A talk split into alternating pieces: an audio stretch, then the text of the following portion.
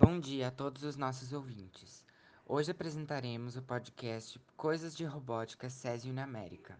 Os locutores falarão respectivamente nesta ordem: Murilo, Araão e Ana Júlia.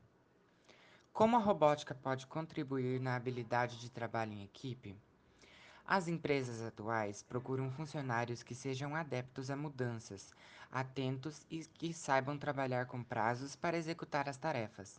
Mas, além disso, precisam que os seus funcionários estejam engajados e trabalhando em grupo como uma unidade, como um todo.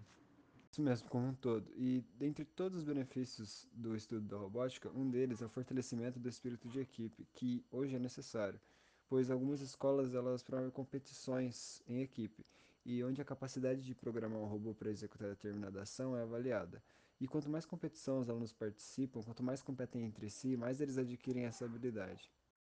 Somente alcançaram resultados expressivos os grupos que exploraram ao máximo a capacidade dos integrantes de contribuir com ações para a execução de um trabalho de alto nível, pensando em detalhes e tendo a união e a humildade para que assim o grupo possa trabalhar em harmonia.